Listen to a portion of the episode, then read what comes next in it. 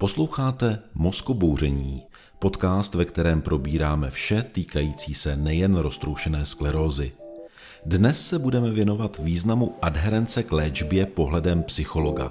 Jinými slovy, dnešní téma bude o tom, co může nebo dokonce musí pacient dělat proto, aby byla léčba úspěšná.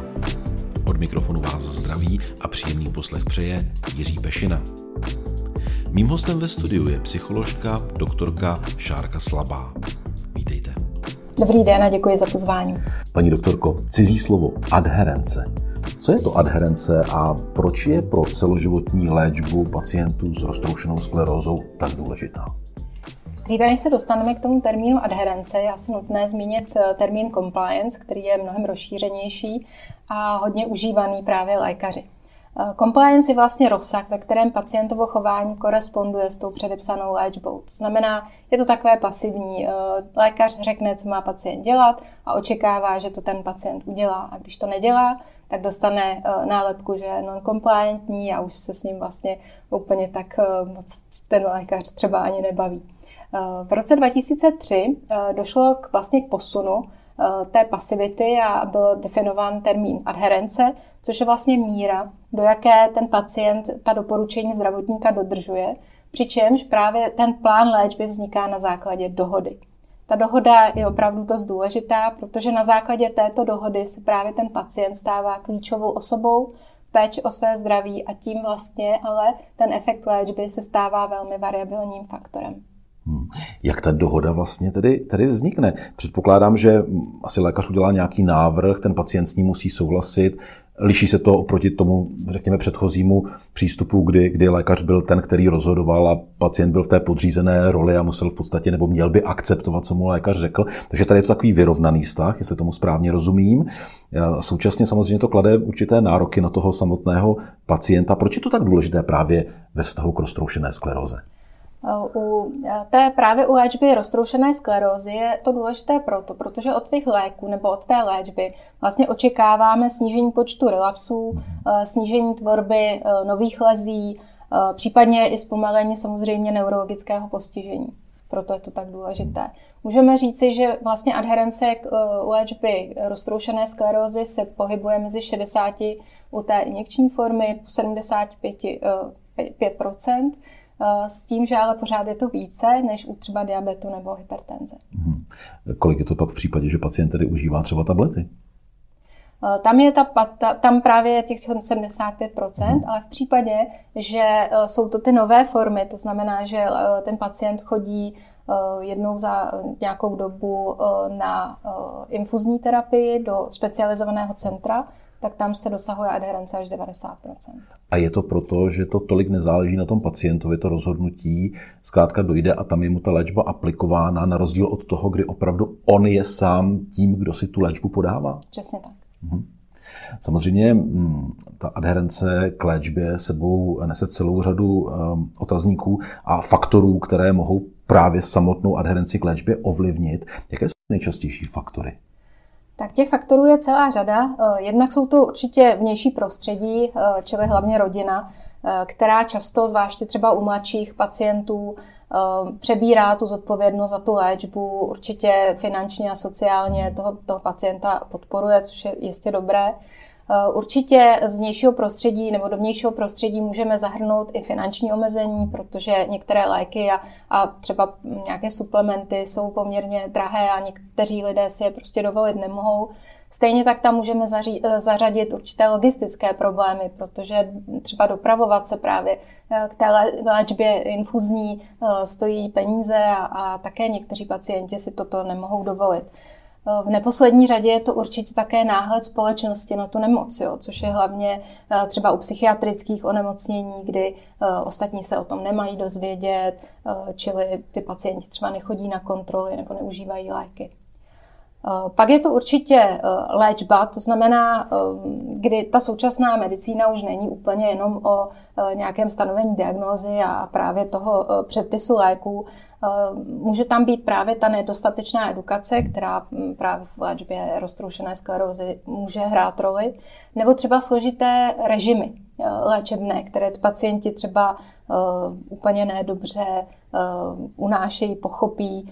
Čili ta non-adherence může také souviset s nějakou nutností monitorace nebo s nějakou složitostí toho dávkovacího režimu, ale také může souviset s nějakou formou nebo vzhledem léku, což bývá také časté u pacientů. Pak je to určitě onemocnění, faktor onemocnění, kdy je jasné, že samozřejmě u akutního onemocnění ta adherence je vysoká, u toho chronického, čím déle ji máme, tak tím samozřejmě klesá, nebo bohužel, protože ta zátěž a zodpovědnost k té nemoci a k té léčbě je vlastně trvalá a často je ta nemoc bez možnosti vyléčení, čili bez toho šťastného konce. Takže tam někdy ta vytrvalost a trpělivost toho pacienta nebývá. U roztroušené sklerózy je to samozřejmě celoživotní léčba. V chvíli, kdy ten pacient je tedy léčený, řekněme, infuzní formou, dochází do RS centra, že skutečně je tam větší šance pro to, aby po celý ten život se udržela adherence na co nejvyšší úrovni? Je to faktor, který by se měl zvažovat? Je to určitě faktor, který by se měl zvažovat, protože ono je to trošičku takové rozdělení té zodpovědnosti, protože tím, že já mám někam dojít, tam mě aplikují léky a já pak zase odejdu a mám na měsíc klid, je vlastně jednodušší, než když mám hlídat každý den nebo dvakrát v týdnu, že si mám vzít pilulku nebo si píchnout nějakou injekci. Je nějaká skupina pacientů, kteří opravdu mají tendenci býti non-adherentními? Určitě jsou to pacienti, u nichž je snížená schopnost třeba pochopit nebo respektovat nebo realizovat ta určitá doporučení, tam je potřeba si dávat pozor. Je také nutné, aby ten pacient zvládl fyzicky celý ten léčebný program, protože bez toho to určitě nejde. U seniorů je určitě neadherence také častější, hlavně ale tedy z důvodu vlastně té polymorbidity nebo polyfarmacie.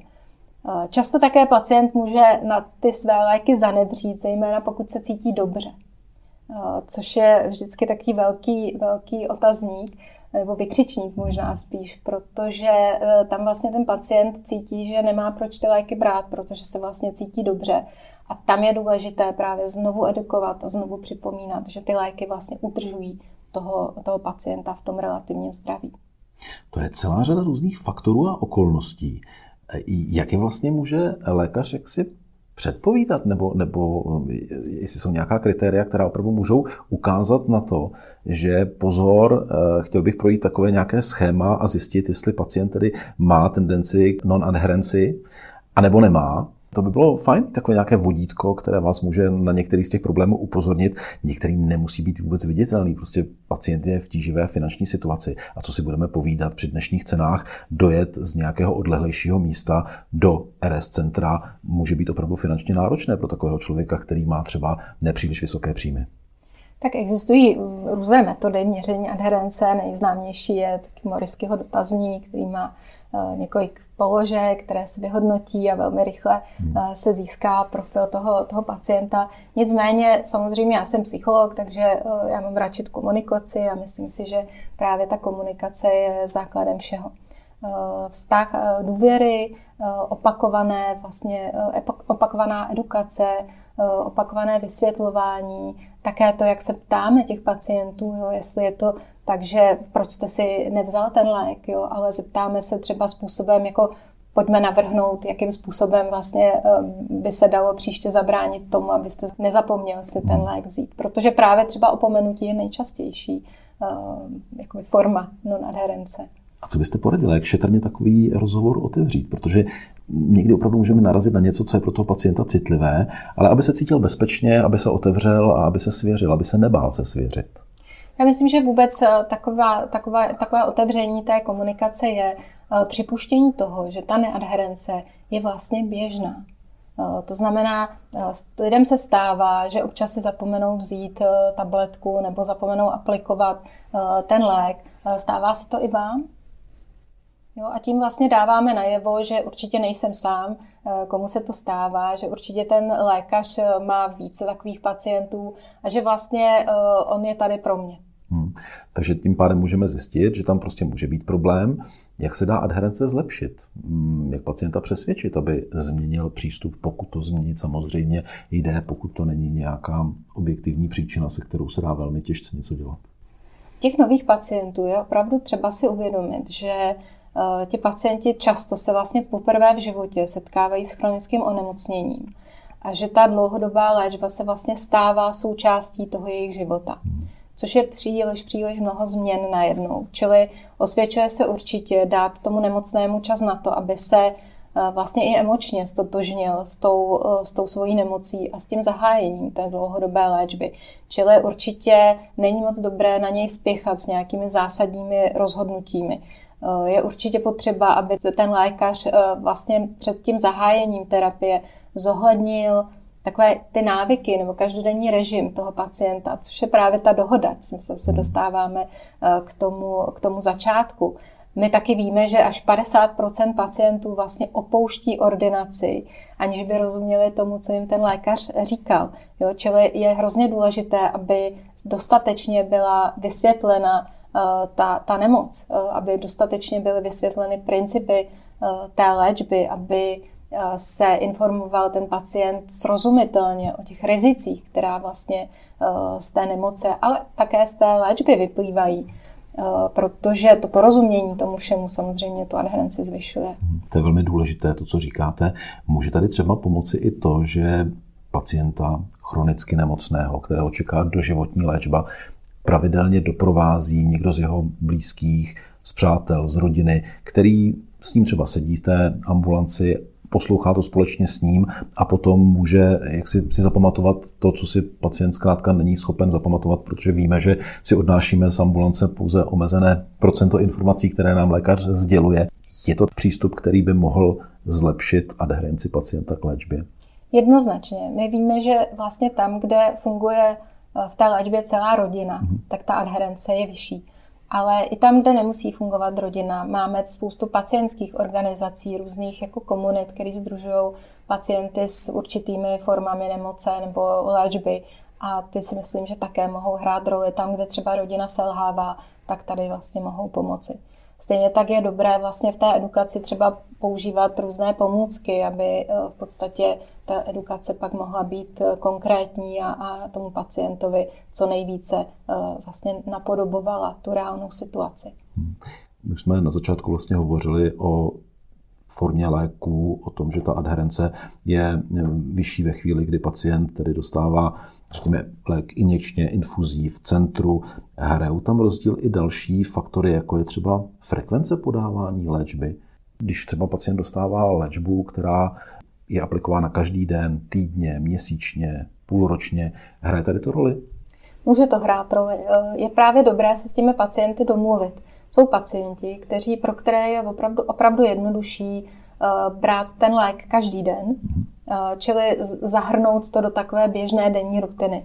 A pak jsou pacienti, které opravdu tohle obtěžuje a zvláště v případě, že vlastně nemají žádné projevy třeba té nemoci, tak je to pro ně úplně nepřijatelné, ale přijatelné je pro ně, že jednou za měsíc přijdou třeba k aplikaci infuze. Jak pacient má přijmout skutečnost, že zkrátka do konce života se té léčby nezbaví a je to něco, co se musí se to stát součástí jeho běžného života, ať už ta léčba je jakákoliv, ale prostě je doživotní, pokud se nestane nějaký zásadní zvrat v medicíně. My pořád doufáme, že se nějaký zvrat a zázrak stane a že každý rok vlastně přináší nové a nové způsoby léčby. U léčby roztroušené sklerózy je v podstatě negativum to, že ta léčba má prostě nežádoucí účinky. A to je mnohem složitější než třeba u jiných nemocí, které jsou vlastně chronické a nevyléčitelné. Čili cesta je opravdu pořád tou komunikací, mít dobrý vztah se svým lékařem a být zapojen do toho léčebného plánu. Respektive je to takový tip pro lékaře, aby ty pacienty co nejvíce do nich zapojili.